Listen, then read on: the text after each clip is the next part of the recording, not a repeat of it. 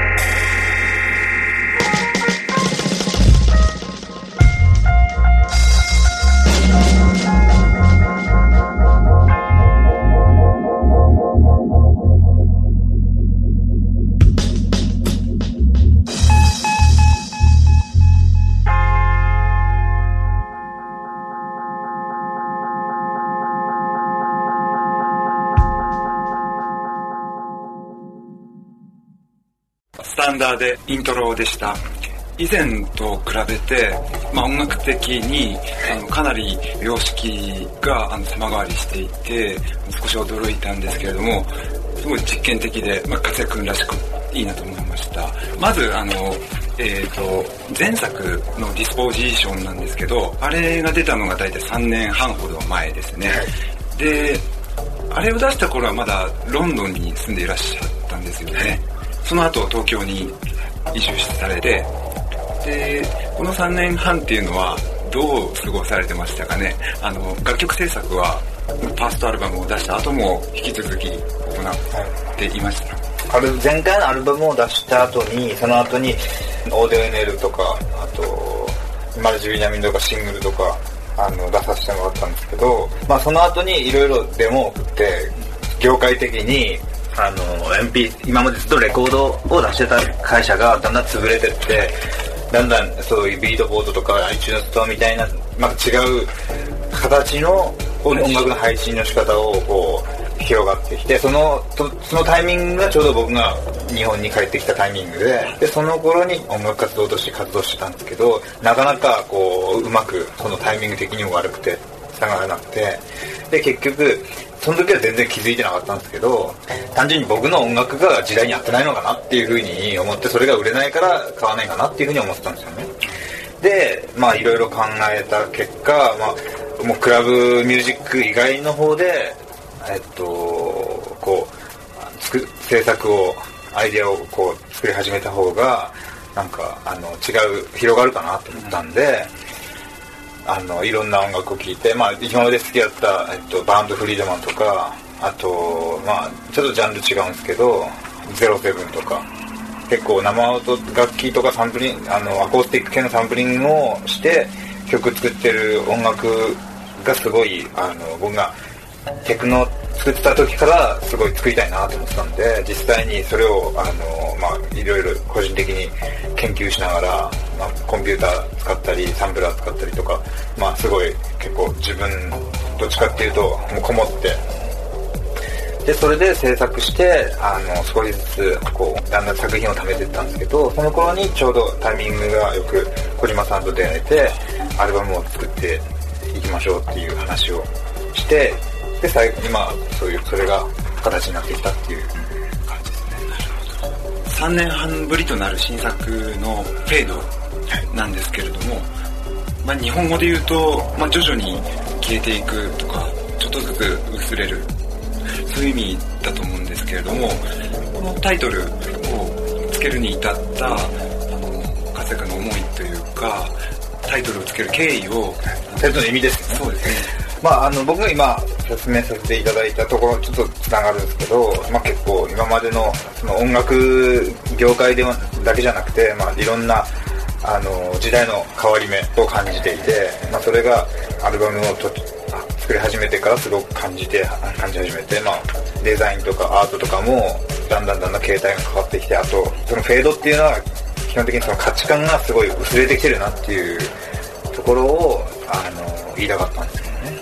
価値観が薄れてきてまた違うものが生まれるかなっていうふうに思ったんですけど、まあ、単純にそのあの消えるところだけを見て結構曲音楽でも結構マイナーコードとか結構そのどっちかっていうとハッピーなイメージよりもどっちかっていうとその 結構シリアスなイメージがちょっと音に出てるなと思ったんでそこの少し悲しい部分っていうかところを伝えたいなと思ってフェードっていう名前つけてみたんです。今回の作品のリリース先であるテレメトリー。これは具体的にはお二人はどこでどういうふうに出会ったんですかね？それでどちらからコンタクトを取って今回の作品のリリースに至ったんですかね？えー、っとですね、あのー僕のその、まあ、テレメトリーというレーベルがありまして、そこで出した、まあ、あるアーティストの、えー、CD がありまして、それのリリースパーティーに、えー、と、和也くんがその共通の友人を介して遊びに来てくれたのが最初ですよね。あの、モジュールっていう渋谷のクラブだったと思うんですけど、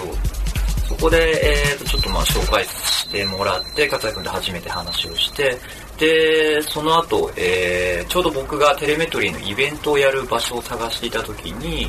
えー、と、勝也くんが、えー、勤めていたその会社のビルの、えー、1階が五反田ソニックっていうイベントスペース。で、えー、で、そこでちょっとイベントやらないかって話を、えー、いただいて、で、結局、なんか話がまあ進んで、そこで結構数回イベントをやったんですけど、まあそれでいろいろ勝也君とはにはこうお世話になって、で、いろいろ話をしてるうちに、まあアルバムの話が出てっていう経緯ですね。今までのあのテレメトリーの作品に勝也君のイントロを聞かせてもらって何か通じるものを感じたんですけれどもレベルとしてはあのある特定のあの作品例えばノイズインプロに限った作品をリリースしていくつもりですかそれとも特定のジャンルにとらわれずに様々な分野の音楽をリリースしていきますかそもそもテレメトリーっていうのが、もともとはイベントだったんですね。あの、2002年に始めたんですけど、その、ちょうどその時、僕がその、まあ、クラブミュージック以外の音楽にもいろいろ聞き出して、なんかやりたいなと思っていた時期で、で、最初は僕を含めて3人でテレメトリーっていうイベントを第1回の開催したんですね。で、それがたまたまその、あの、時匠ってアーティスト、彼も最初のメンバーなんですよ。その時さんと僕とあと桜井さんってまあもう一人いて、それがえっ、とちょうどそのインプロをやってる人とクラブミュージックやってる人と、まあ僕もちょっと両方好きみたいな感じで始めたので、そのなんか、クラブミュージックとそういったインプロビゼーションだったり、エレクトロニカだったり、まあアンビエントだったり、そういうのを一つのイベントの中でやるっていうコンセプトで始めたんです。で、そう。で、そのコンセプトはまあ、その明確には出してないんですけど、緩やかにこう今もずっと続いているので、割とその、なんだろう、僕の今その引っかかるもの、僕の感性の中で、これは面白いなって引っかかるものはある程度その、まあ、いわゆるジャンルにはこだわらず、取り入れて、まあ、リリースできたらいいなっていうのが、な。ので特定のジャンルっていうのはちょっと設けてないんで、逆にそこが外から見ると見えづらかったりするんです、今回あのテレメトリーのサイトの方で勝也君の新しいアーティスト写真アーシャが公開されててですごくいい写真だなと僕は思ったんですけれどもジェイミー・リッチフィールドというあのフォトグラファーによるもので彼について少し知りたいのとあと勝也君の黒の洋服を着てる姿がすごくあの印象的で政治的なアティチュードだったりそれとも単純に黒が好きだったり聞かせていただけますか？はい。まあジェイミー、えっと、ジェイミー・リッチ・ヒーフィールドは、えっと、僕がロンドンにいた頃に、一緒にあの住んでたあのフラットメイトなんですけど、まあ、その人が僕学生の時の同じ大学に行ってたっていうことで知り合ってで一緒に住み始めてあのフラットあの、まあ、家をシェアして、えっとまあ、そこにも他に僕の今回デザインしてくれた、えっと、エツシャン・ハックっていう人も一緒に住んでて、まあみんなで、みんなそれぞれ、まあここの人は写真も撮るし、もともとはあの、イラストレーターの、あの、作品を作ってる人で、あとはそのエツシャンっていう人はもう結構コンピューターとか、あと 3D とかの作品を作る作家で、まあその人らに今回のアルバムの話をして、まあぜひ協力をしたいっていう話になったんで、えっと、まあいろいろ頼んでみて、今回のあの写真とかも、まあ、東京にあの来る機会があったんでその時に、まあ、撮ってもらったっていうものを使って使わせてもらってます。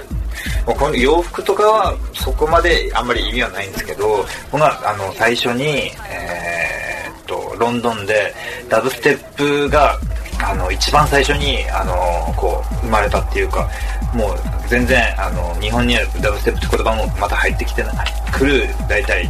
3年ぐらい前に初めてダブステップのパーティーに行ったんでそこであの着てた僕が結構その まあそこまで洋服には気を使ったりファッションには気を使ってないんですけどそこであの着てる人らはもう結構そのクラブに来る人っていう人じゃなくてもう本当にストリートのあの結構貧乏ななんていうんですかねあのもうそのストリートで育ってきたっていうような黒人とか白人とか結構そのワーキングクラスの人が来てたんであ写真できてる服っていうのは結構共通するものがあるなっていうのを撮ってみて思ったことが思ったっていうのがありますね。まあ、どっちかっていうと結構、えっと、ロンドンの結構ワーキングクラスのストリートのあの洋服そのままあの落ちてきてるっていう感じですね。今おっしゃっていたロンドンの本当に初期の方のダブステップパーティーこれはどんな、パーティーだったんですかなんか例えば DJ だったりとか。DJ はその時はコード9があの DJ してて、まあその頃は、あの、あれ、ダブステップとかも、えっと、レコードとかの、あの、流通が全くなくて、もうみんな、えっと、ダブステレコード屋行っても、ダブステップの、えっと、レコードくださいっていう風に、あの、レコード屋に行っても、置いてなくて、その人が店員が個人的に集めた、そのダブステップの DJ とかあの、プロデューサーからもらった CD をそのまま上げたっていう感じのことしか行われてなくて、あの、クラブ自体はもう本当にサウンドシステムと、あとみんな、あの DJ もレコードかけずに CD で DJ してるっていう、結構、あの、まあ、ダブステップのところら辺のアーティストはみんな、えっと、もうお金もないんで、もう、なんですっごい安いコンピューターを手作りであの組み立てて、それにリーズをあのインストールして、で、あのー、曲作りしてるってで、そのまま CD を焼いて、あであのラブステップのパーティーで DJ してるっていう、もうすごい、もうそのまま生きたシーンがあったっていうのは今もだいぶ変わってしまったと思うんですけど、まあ、そんな感じでしたね。スタンダーの新しい DJ ミックスが、はい自身のホームページ cat.co.uk であのダウンロードできますよね、はい、今言われて言われてたダブステップの楽曲が使用されていてその中にあの自分自身の新しいアルバムからの曲も1曲使われててすごくユニークでいいミックスだなと思ったんですけれどもそうですね。そんなロンドンから東京に移り住んでみて東京の印象っていうのはどうですかね？例えばそこに住む人や街だったり社会的な背景だったりがあの自身の作品に影響を与えることはありますか、まあ、ロンドンと比べるともう全然あの、まあ、結構ロンドンも東京も、まあ、あの首都なんでいろんな人種の人がいたりとかっていうのはすごい似てると思うんですけどやはりなんか全然違う雰囲気が音楽とかもすごいあの結構全く同じアーティストがロンドンに住んでて曲作るのと東京に住んでる曲作るっていうのは同じ機材使ってても全然違うものができちゃうっていうのはすごいあるあの感じました僕は今まであのロンドンで曲作ってたんですけど多分もし、えっと、僕があのずっとロンドンに住んでて、まあ、今回こういうアルバムを作っても多分全然違う音になったと思うんです東京に移り住んだことによって結構区切りができたんで多分そこでだいぶ自分のスタイルとかあの曲音楽の方向性っていうのもあのロンドンにいた頃の制作はもう過去のことっていう風に結構区切りがついてるっていうのがあるんでだいぶ変わったと思いますでも社会的な背景はすごいえっと日本は貧乏な人がすごい弱いっていうのはすごく感じますね。例えばあのレコード音楽とかも売れてない人はもうはっきり言って音楽を諦めなきゃいけないみたいな、あのー、社会的な、まあ、続けてる人もいるんですけど、まあ、それは所詮趣味の趣味で終わっちゃうみたいな感じもすごいそういう空気が出てるっていうのがあって例えば、あのー、ロンドンで音楽をずっと続けてるってまあそれで例えばお金儲けることは日本の方が多分あのマニアックであるあればあるほど日本の方が難しいと思いますだから逆に、えっと、ロンドンで、えっと、その音楽制作をしながら生活するっていうのは、ロンドンの方が多分いい作品を作りながら、活動、あの、仕事としても活動できると。日本にいると、どっちかっていうと自分の好きなことやるんだったら、もうそれは逆に社会の外でやってるっていう感じが強いと思うので、なかなか認められるっていうのは、すごい難しい社会だと思う。東京で活動してる音楽家を見てて結構感じるとでもすごいいい作品作ってる人とかあのロンドンに住んでる人よりもいい音楽作ってる人いっぱいいるんで、まあ、そのどうなんですかね変わってくれることをこう願ってるっていうかはあるんですけど、まあ、結構個人その人たちも、まあ、他の、えっと、レーベル海外のレーベルとか海外で活動するっていうのもすごいあのチョイスとしてあるんでこれからも頑張っていくのに出てほしいと思います。ではこの辺りでそのサンダーのニューアルバム「フェード」からもう一曲ご紹介していただきたいんですけども曲紹介お願いしてもいいですか？はい。スタンダーフェードの「レシート」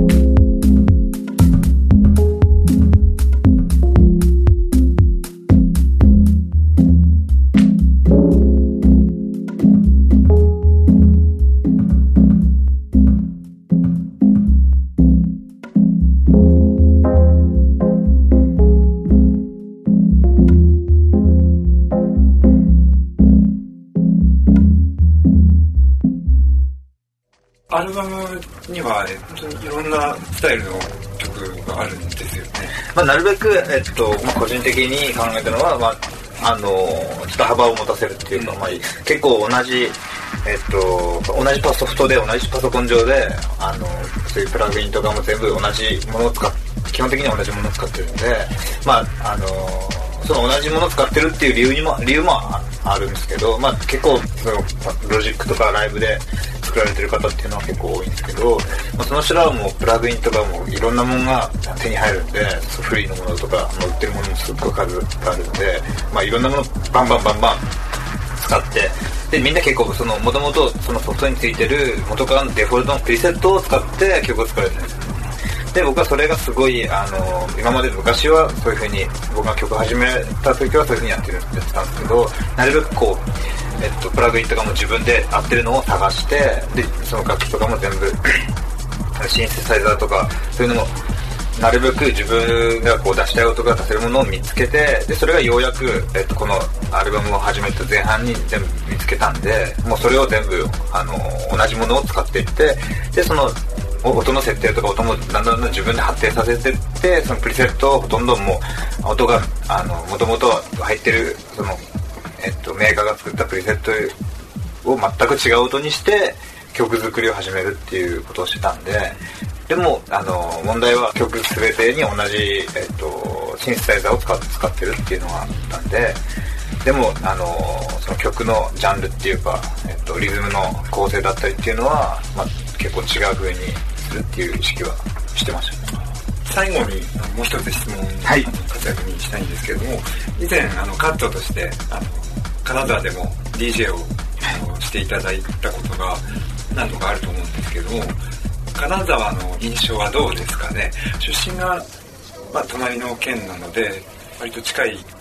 ところもあると思うんですけど、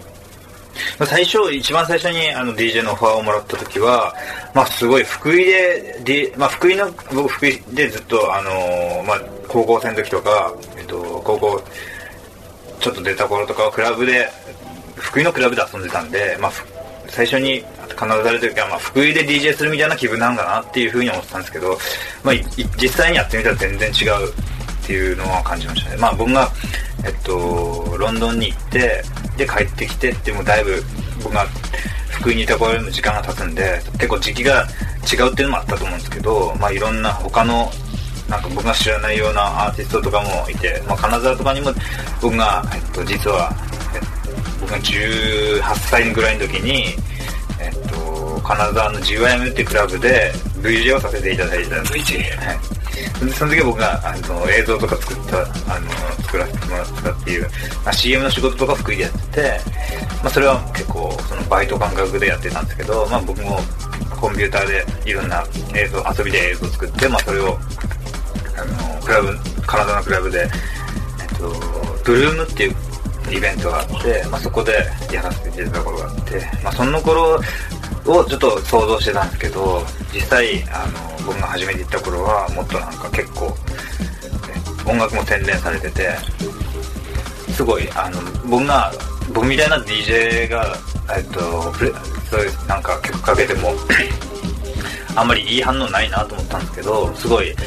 結構反応も良くて結構僕が好きな曲をかけれたっていうのも